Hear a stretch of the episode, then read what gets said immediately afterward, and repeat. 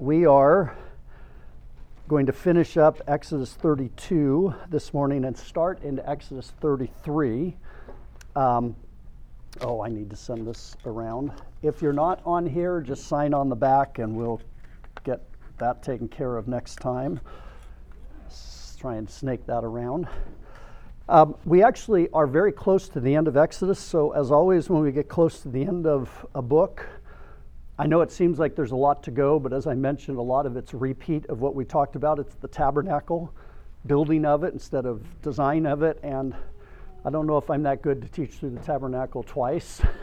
I I know it's in there, but it's really going to be the same basic material. So at the end of chapter thirty-four, we have a little bit left to do after that, and then We, um, we're going to go into some other uh, book. So I always open it up to suggestions. Um, Adrian really wanted Revelation. I still don't think I'm ready for that. So um, if you have some book that you want to do, preferably New Testament, but could be Old Testament as well, uh, that's what we would do next. So keep that in mind. That'll be changing here in a few weeks. Uh, chapter thirty-two of Exodus is the chapter where the people sin. We know that. Those of you who have been here, the golden calf, they make the golden calf, worship the golden calf. God's response is uh, anger and wrath and the decision to destroy them. Moses then takes on and becomes what really is Moses' finest hour in the scripture, because he becomes a true mediator and he represents the people to God and he represents God to the people. And he intercedes. And he intercedes based on the promises of God. God, you made promises. You made a covenant with Abraham, Isaac, and Jacob. And your character is such that this is not what you would do. And it's going to cause the nations to have a wrong opinion of you. Please relent. And God relents. Then Moses flips his hat around from representing Israel to representing God, and he goes down the mountain and he crushes the golden calf and grinds it to powder and makes them drink it. And he confronts Aaron, and Deuteronomy tells us that God wanted to kill Aaron. So he intercedes for Aaron and, and holds that judgment back as well. And then he calls um, who is on the Lord's side. The Levites come to him. three thousand men are killed, or three thousand people. And then there's a plague that spreads out among the people, and we talked about that a little bit last week. There's one thing that we didn't cover, and that was his last, his second intercession for the people. Um, and I have to confess that I misrepresented that. I read through it, and I, I didn't study it. I just read through the passage through the end of Exodus. I had said that Moses wants to substitute himself for the people. That is not what happens. Um, so I was wrong on that, and I apologize. Um, that's not that's not good to have done that, but I have said that, so we have to correct that. What he actually does is he says, um, if you are going to blot the people out, blot me out too. In other words, he doesn't say, take me in place of the people. He just says, I'm going to identify with the people. If you're going to blot the people out of your book of life, blot me out also. So I want to read that section, but the real part that I want to deal with is the first part of chapter thirty-three, because there is a pretty serious consequence that comes because of their sin, and it's going to lead to the next intercession of Moses, which we'll get to next week. Um, Moses realizes that even though God has withdrawn his promise to destroy the people, that things are not right between God and the people. In fact, this chapter reminds me a lot of Genesis, when Adam and Eve sin, right? They sin, and there's the promise that they will die. And we do know that they die. They die spiritually. Sin always separates us from God. And and they are they die physically, but quite a bit later. But the main problem of that sin is the separation from God, right? There, there's something now between man and God. And so they are thrown out of the garden, and you have the two cherubim there, right, with flaming swords to keep them from going back into the garden. And something like that is happening here. Moses says, okay, you're not going to kill us, but we still have unforgiven sin, and we have to make that sin right. And so Moses is going to go and see if he can't get God to, um, the, if he can't make atonement for the sin somehow. And we'll pick it up there in verse thirty. We'll read in the end of the chapter, and then we're going to look at chapter thirty-three after that. It says, "The next day Moses said to the people, 'You have sinned a great sin, and now I will go up to the Lord. Perhaps I can make atonement for your sin.' So Moses returned to the Lord and said, 'Alas, this people has sinned a great sin. They have made for themselves gods of gold. But now if you will forgive their sin, but if not, please blot me out of the book that you have written.' But the Lord said to Moses, 'Whoever has sinned against me, I will blot out um, of the book, of my book. But now go, lead the people to the place about which I have spoken to you.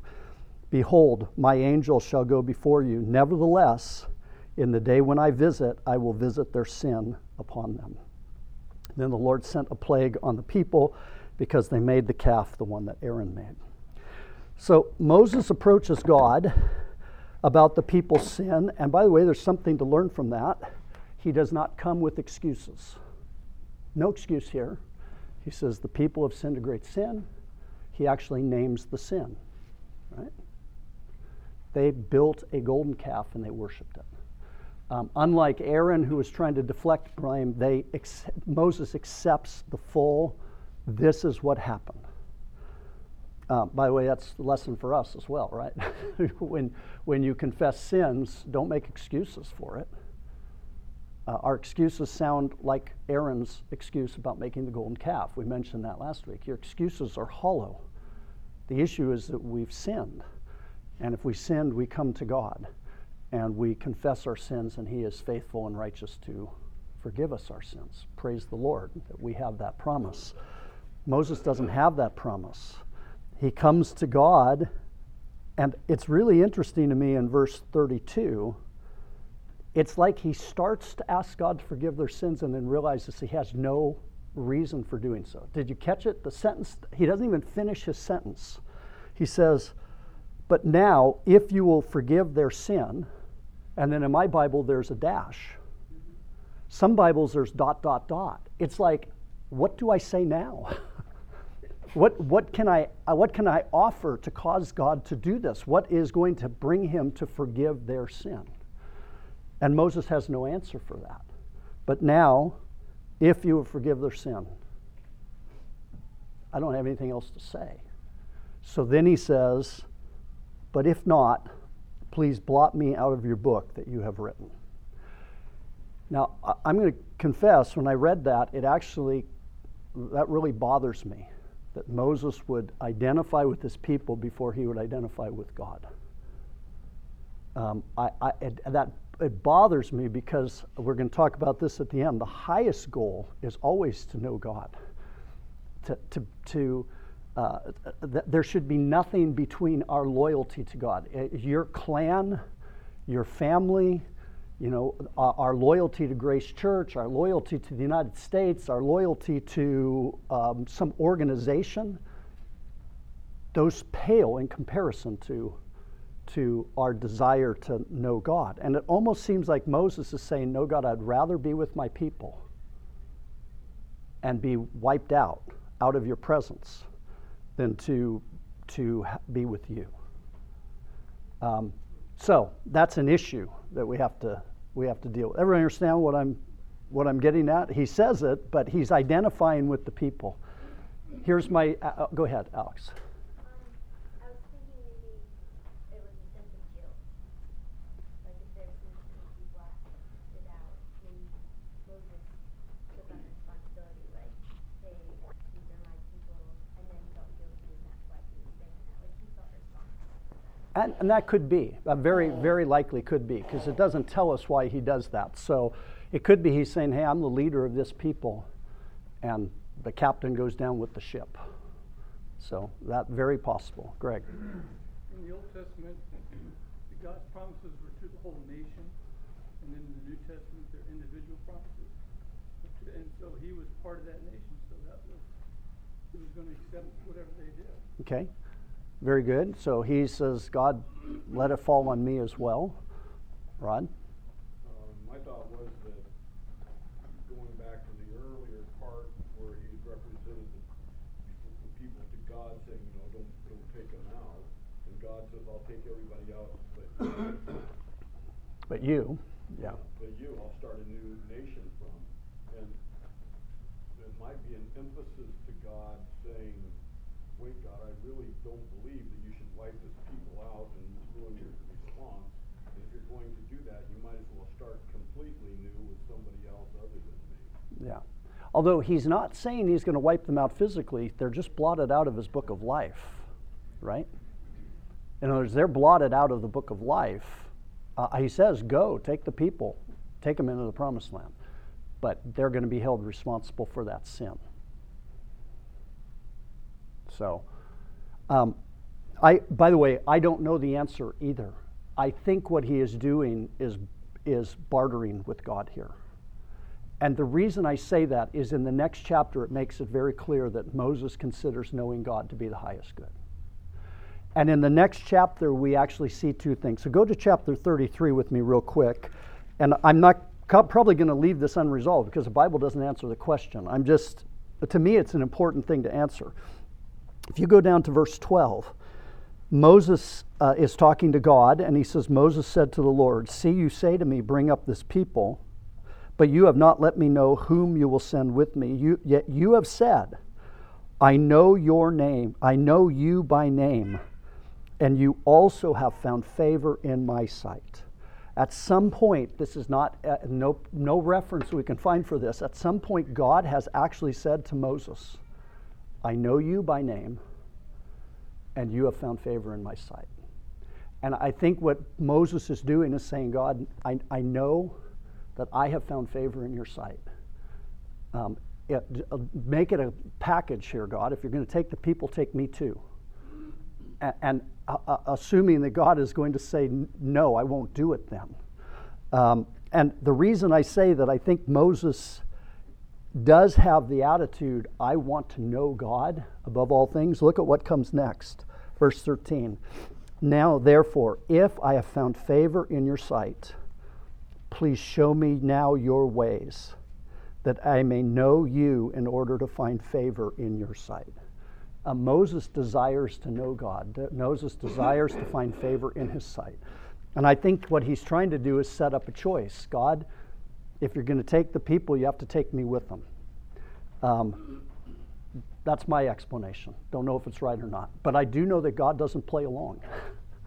Right? What's God's response? Oh, wait, go ahead. I, I think it's interesting. Um, you know, in the New Testament, it talks about whether, no one says that in Psalms too, about whether or not we're written in his book. Yes.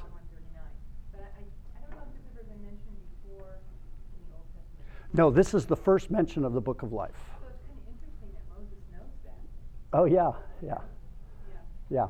Um, this is the first mention of the book of life. It's not the last. It's mentioned several times in Psalms. It's mentioned in the epistles. And, of course, it's mentioned in Revelation. Yeah, yeah, thanks. Thanks for that. Um, what we do know is that God doesn't play along with that. He, he's, he basically says, Moses, you're offering me a false choice. Everybody's responsible for their own sin. Everybody's responsible, because that's what he says. He says, whoever, in verse thirty-three, has sinned against me, I will blot out of my book.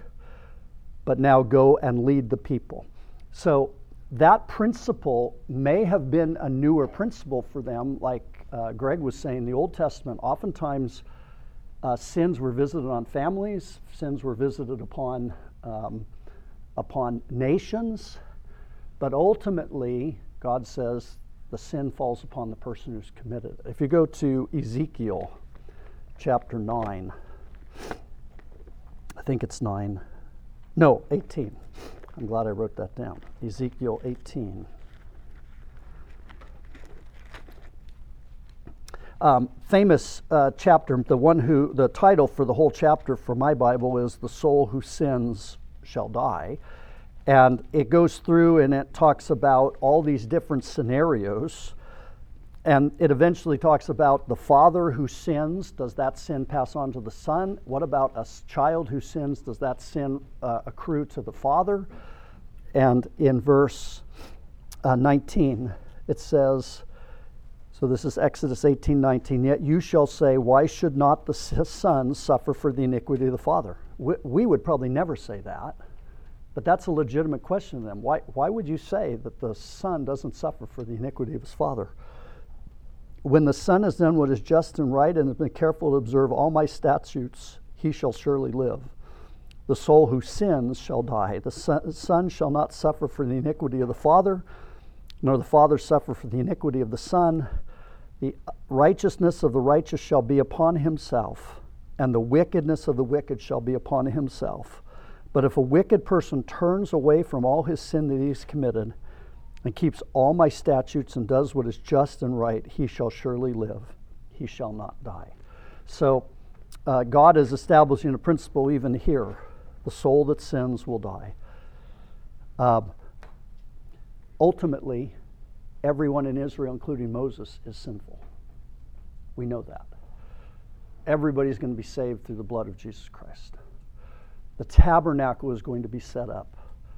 Uh, you could make the decision right now that all these people are going to be cut off from God and blotted out of the book of life, but there's a system put in place for them to be restored to God.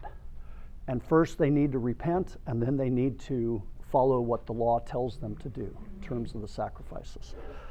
Um, but Moses is not going to be held responsible for those sins. Um, now, one last thing, and there's an interesting passage there. It says, at the very end, nevertheless, this is in verse thirty-four, in the day when I visit, I will visit their sin upon them. Um, God makes a promise to Moses. I'm going to visit them and I'll visit their sin upon them. Uh, the rabbis actually had a statement that never was Israel judged for any sin, that there wasn't an ounce of the golden calf in it. That this is visited back upon them. Um, Different people have different ideas of what that means, that God will visit their iniquity upon them when he visits. Um, the one that I saw that I resonated with me was, remember when the people get to the promised land, they send the spies in, and ten spies say bad report, two spies say good report, and they go with the bad report. And what happens? forty years in the wilderness. But you see, I think part of that is the golden calf. I think God is visiting them and visiting this iniquity upon them. That that it isn't it isn't just the fact that they said we're not going into the promised land. They're they're being held responsible even there. This entire generation dies in the wilderness. I mean, I, you stop and ponder that. It's an amazing thing. You were slaves your whole life. You leave with the promise of going to the promised land, and you never get there.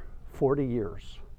And by the way, forty years, there's some that are twenty. I mean, this means everybody's dying off at a fairly young age.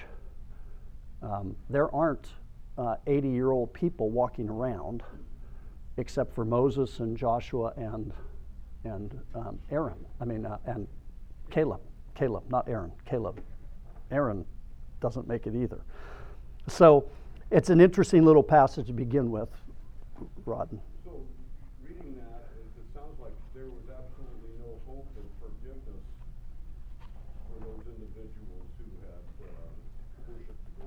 No, I do not. I do not think that's true. Why? Because I think if they repented, turned back to God, um, that God can forgive their sins through the blood of Jesus Christ. It doesn't mean the consequence of the sin is not take. It, it, it, they can still end up not going into the land. But I think it would be a big jump, personally, to say that not one of those people made it. Uh, was was is will be with God in heaven. And in fact, in the very next chapter, and this is why I want to get to chapter thirty-three, we are going to see the response of the people, and it's actually an example to us. So let's go on to chapter thirty-three. I know that's, I wanted to cover that because next we get to the result of this. Um, let's read chapter thirty-three down through verse eleven. It said, the Lord said to Moses, Depart, go up from here, you and the people whom you have brought up out of the land of Egypt, to the land which I swore to Abraham, Isaac, and Jacob, saying, to your offspring I will give it. I will send an angel before you, and I will drive out the Canaanites, the Amorites, the Hittites, the Perizzites, the Hivites, and the Jebusites. Go up to a land flowing with milk and honey, but I will not go up among you, lest I consume you on the way, for you are a stiff-necked people. When the people heard this disastrous word, they mourned, and no one put on his ornaments. For the Lord had said to Moses, say to the people of Israel, you are a stiff-necked people. If for a single moment I should go up among you, I would consume you. So now take off your ornaments, that I may know what to do with you. Therefore, the people of Israel stripped themselves of their ornaments from Mount Horeb onward. Now Moses used to take the tent and pitch it outside the camp, far off from the camp. And he called it the tent of meeting, and everyone who sought the Lord would go out to the tent of meeting, which was outside of the camp. Whenever Moses went out to the tent, all the people would rise up, and each would stand at his tent door and watch Moses until he had gone into the tent. When Moses entered the tent, the pillar of cloud would descend and stand at the entrance of the tent, and the Lord would speak with Moses. And when all the people saw the pillar of cloud standing at the entrance of the tent, all the people would rise up and worship, each at his tent door. Thus the Lord used to speak to Moses face to face as a man speaks to his friend. When Moses turned away again into the camp, his assistant Joshua, the son of Nun, a young man, would not depart from the tent. All right. Um, God begins to speak to Moses about what's going to happen now. And you could call this good news, bad news. Did you catch all that God is going to do for the people? I mean, it's pretty amazing. He says to uh, to Moses, go on up to the land, um, to the land that I promised. So he goes back and he says, by the way, he, he says this, take your people. He still is um, separated from his people. Take your people. Not my people, your people. And then what does he say? Um, to the land I promised to Abraham, Isaac, and Jacob. This is exactly what Moses asked him. Moses said, or Moses said, you made promises to Abraham, Isaac, and Jacob. You understand? God's going to commit, going to fulfill that commitment. All right? Secondly, I'm going to send an angel.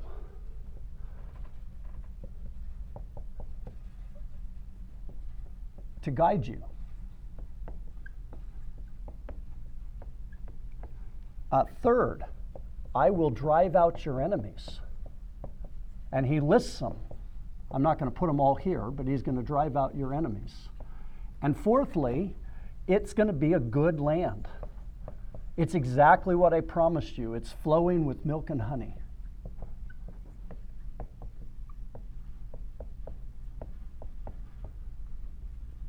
Okay? God's going to honor his promises. He's going to do exactly what he said. People are going to get everything they wanted, except for one thing. What are they going to be missing?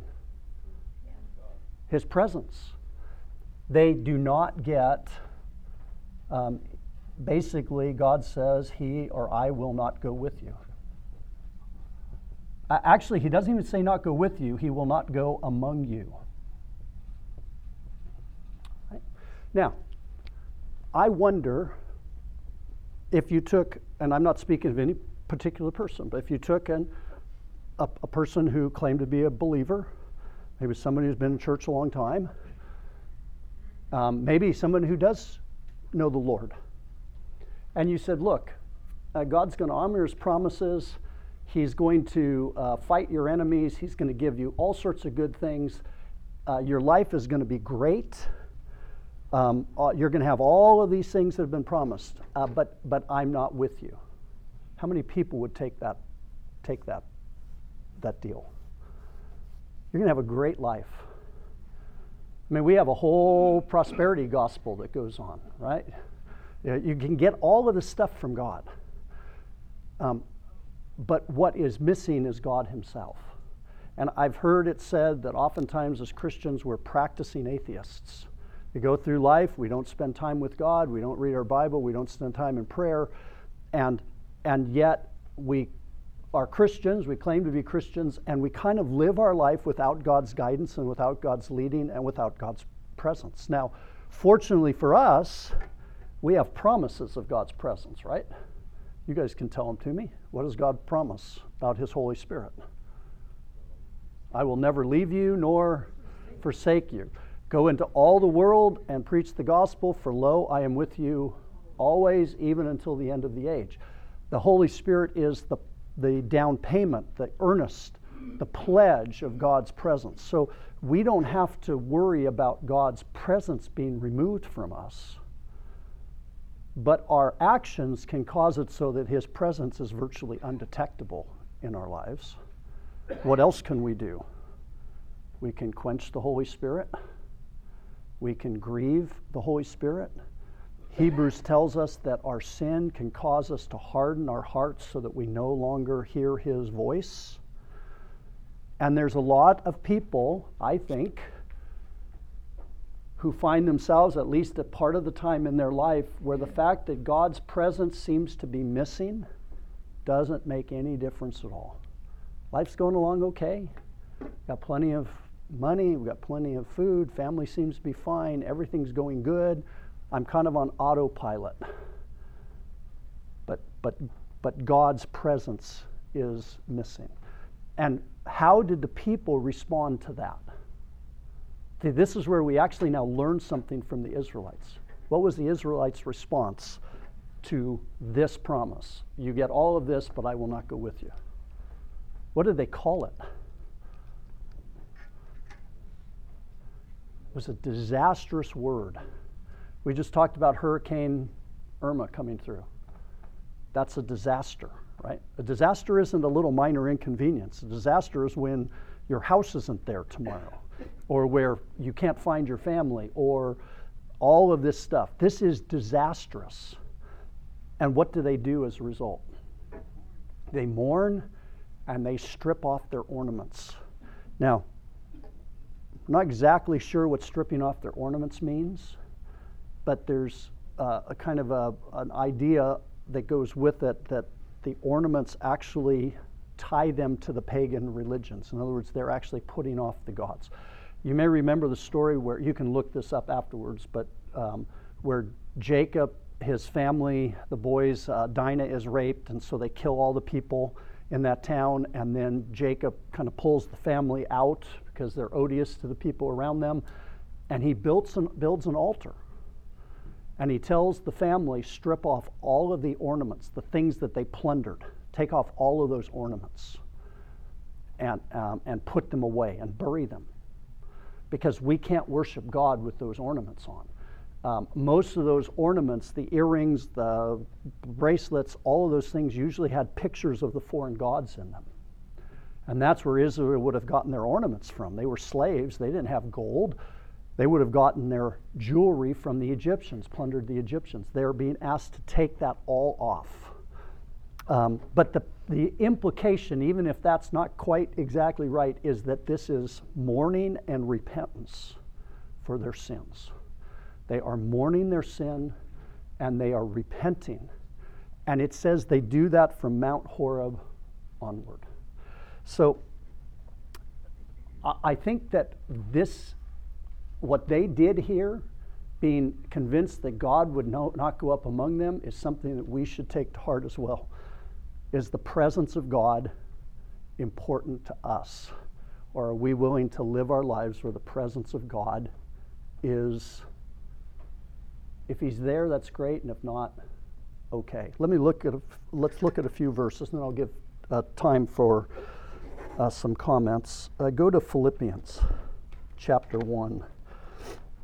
I just pulled out a few verses. This is not exhaustive. There's hundreds of verses in the Bible that speak of the importance of knowing God, um, seeking God, having God's presence among us. Uh, look at Philippians one, verse twenty-three. Um, Paul says, I am hard pressed between the two, choosing between living or dying.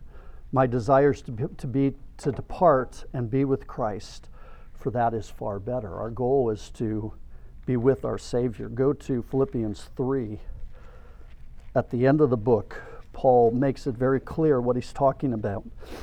It says, and you all know these verses, "Indeed, I count everything as loss because of the surpassing worth of knowing Christ Jesus my Lord." All of this, Paul would count as loss so that he could have this, and that's what the people are doing.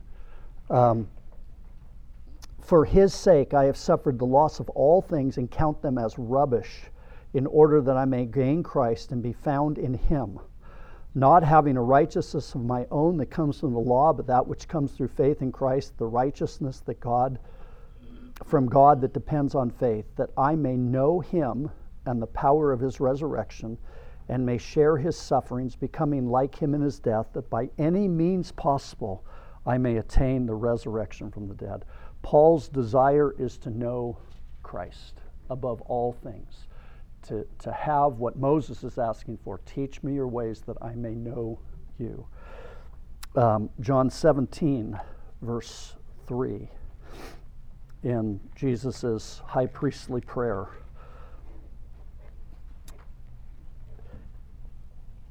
Jesus asks that God would give eternal life to all who God has given to him, and then he tells us what that is. "And this is eternal life, that they may know you, the only true God, and Jesus Christ, whom you have sent." Um, we're promised eternal life. What does that mean? It means, means that we get to know God. Uh, we know him. Go to Psalm forty-two, a couple of verses. David speaks of this often in the Psalms, and we could have pulled out many more verses than this.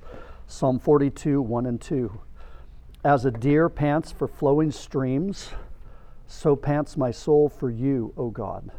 My soul thirsts for God, for the living God. When shall I come and appear before God?" Um, jump over, since we're in Psalm, to Psalm sixty-three and verse one. "O God, you are my God. Earnestly I seek you. My soul thirsts for you. My flesh faints for you, as in a dry and weary land where there is no water." And Paul, Paul, David will talk about desiring to go to the house of the Lord, to be in the presence of the Lord. So my question for myself and for everybody is, when God gives us all of these things, is this still the most important? Because doesn't God say that to the Israelites? When you go into the land, everything's going to be going really well, and what's going to happen? You're going to forget me. Because we get seduced by what the world has to offer and forget that all that the world has to offer totally pales in comparison with knowing Christ and knowing God. And that is the that is what we were created for, and that is the only thing that really brings satisfaction. So let me stop and give chance for comments if there if there are any. I know it's pretty heavy there, but it's, I think it's really important. Um, Paul tells us in Ephesians also, that in Ephesians one, where he talks about we're called and we're before the foundation of the world, but the implication of all of that is that, that, that we're standing before the glory of God, sinless through Jesus Christ. Yeah. The implication is the greatest thrill that we can ever have, to stand in the glory of God. Yeah. Uh, well, yeah, to to worship God and to worship him in heaven will be something that we can't even begin to comprehend at this point. To to know him, um, and speak to him as Moses did, as a friend, face to face. Any other thoughts? Yeah, surely. Did they have a choice? I mean, at that time, I mean, if they truly had repented, did they have a choice of not going into that promised land and to say, "I don't want all this, I want you"? Well, I think that's what they did. They, by stripping off their ornaments and by repenting, they basically said, "This is more important to us than this here." Because that we could have, this passage could be read entirely different. You could have had Moses say that and the people say, "We'll take that deal. Sure, we want to get to the promised land. Look, he's going to drive out our enemies, he's going to lead us there, he's going to fulfill his promise, and it's a good land. Why not do it? But their response is to mourn and to take off their ornaments. And I think you see true repentance at this point, national repentance on this part. And then God is going to renew the covenant. Um, what Moses does is he goes and he's going to argue, uh, uh, intercede that God go with them. But it's interesting, God says, I won't go with you because I would end up destroying you because you're stiff-necked people. But now that they've repented, they're, they're, they are softened, God says, I will go up among you. So, Rodden. Uh, the temple, I mean, the, the temple has not been built. The tabernacle has not been built. And so when you were talking about the, how God gave the instructions to build the temple before he gave the Ten Commandments, you, you made the statement that he was providing a way of reconciliation to man before he even gave him the law. Yeah. Well, actually, I, I don't know if he gave, it, I, I don't know what order it was given as, but he gives the law and he gives the way back to God at the at the same time on top of the mountain. So that still has to be in his plan at this point in the lives of these. Uh, yes. And at this point, they don't know that because they haven't heard what Moses has to say. But there is a plan. That's why I'm saying I don't believe that every one of them is blotted out of his book of life. I think they repent, and there are many who are we're going to see in heaven. I could be wrong on that, but I, I just I, I think that there was forgiveness that was offered to people. Otherwise, there's no point in the tabernacle to have the tabernacle. Now, there's one last thing. And I have to admit, when I first read through Exodus thirty-three, it was like, what is this stupid little passage in here? That's a terrible thing to say. About the tent. Why is that in there? But this is actually really powerful. When Moses apparently comes, we don't know what the time frame is. We don't know when he's done any of this stuff. We know there was a forty-day period, we were told, before he even confronts the people in Deuteronomy nine. Um, so Moses takes... and he sets up a tent outside of the camp. And it says far outside of the camp. And that's where God meets with Moses. Do you understand the symbolism here? You want to meet with God? Where do you go? Outside the camp. I will not dwell among you. The people, I think, have actually been watching this. When Moses wants to meet with God, he cannot meet with God amongst the people because God will not be there. He sets up a tent and he has to go way outside. And he walks out to this tent that's far off, and the cloud comes and God meets with, with Moses, and Moses speaks with God. And then Moses comes back to the people. The very visual, I am here, but I'm not with you. You have cut yourself off from me because of your sin. Um, and then it talks about if you wanted to meet with God, I don't think you actually went into the temple. I think you went out, talked with Moses. Moses talked with God. But the only way to meet with God was to go outside of the camp. And, and then um, it says that Joshua stayed there, which is interesting. So somebody was always at that. At that. Um, But that's got to be a devastating thing. Our God will not even be with us. He's outside of the camp. And so that was this same picture. I'll be around, but I'm not going with you. I will not go up among you. Um, interesting sort of parallel. Uh, Jesus was crucified outside of the city. Uh, if you want salvation, you have to go outside of the camp, in a sense. You have to move out from where it's sinful and go to where God is. And that was a big deal to the Israelites, that in Hebrews, that's the point of Hebrews. There's something better, but you have to go outside of of, of the camp to get to Jesus. So, um, but I think that tent of meeting part is really important. It's the visual image of what is happening. Uh, but for us, I want to come back to this because I want to end with this. God's given you all sorts of things. Are they more important than his presence? If it is, then you need to repent and you need to mourn. You need to take off your ornaments and you have to say, God, my priorities are, are wrong. The people of Israel recognized better than I do, these sinful people, how important it was for God's presence to be not just there, but manifest and, and active in our lives. And um, that's convicting for me. Because as I go through my life, you know, like I said, we kind of go on autopilot. I've got stuff I'm doing, and, and sometimes you look and you see that, you know, maybe I've pulled God off and he's not the, he's not my focus. Everything else is that's going on. So any comments or questions before we finish? What is Aaron's function in all of this? I think he's just sitting over there embarrassed, but I don't know. Um, he is going to be the high priest yeah, because God chose him. Yeah, he will. When the tab- tabernacle is built, he will he will be representing the people. Uh, God chooses unworthy vessels and makes them, well, he better choose unworthy vessels or none of us would have been chosen. So um, Aaron has a lot of flaws, but he's still the high priest. So any other comments before we end? Oh, Becky.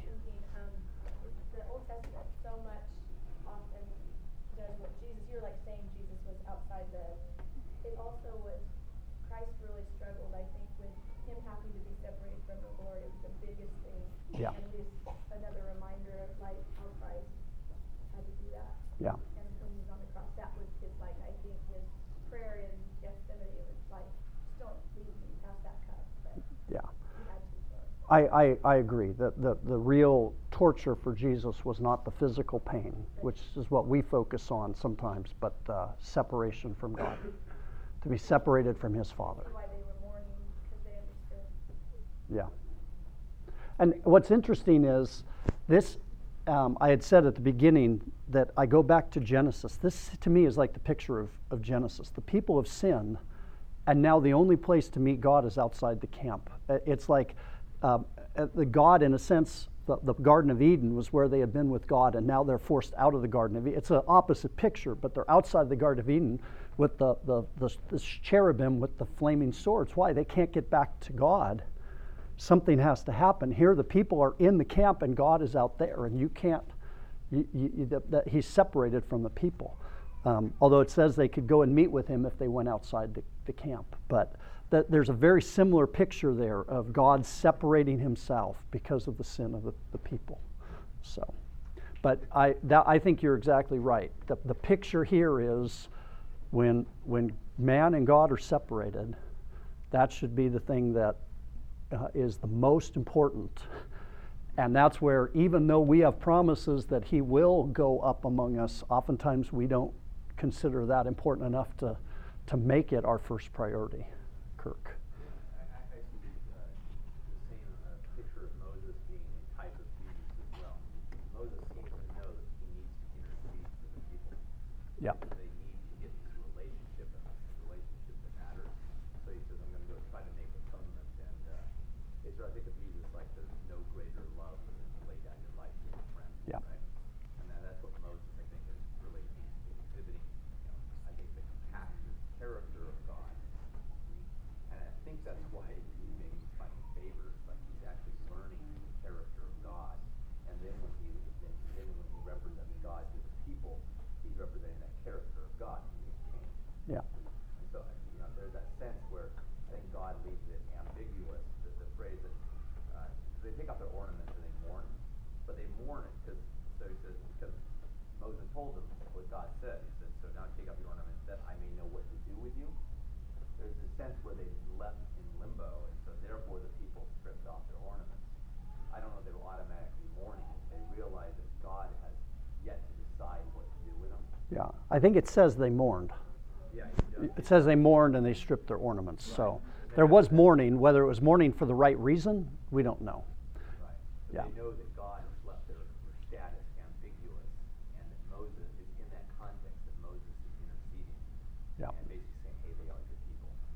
Um, and I just think I see great love in there. Yeah. So and and that that's actually a different take on why Moses says, blot me out, is that he is identifying with his people and loving his people the the way that Christ loved us and was willing to be separated from God for us. That that might be a better take on what Moses did there.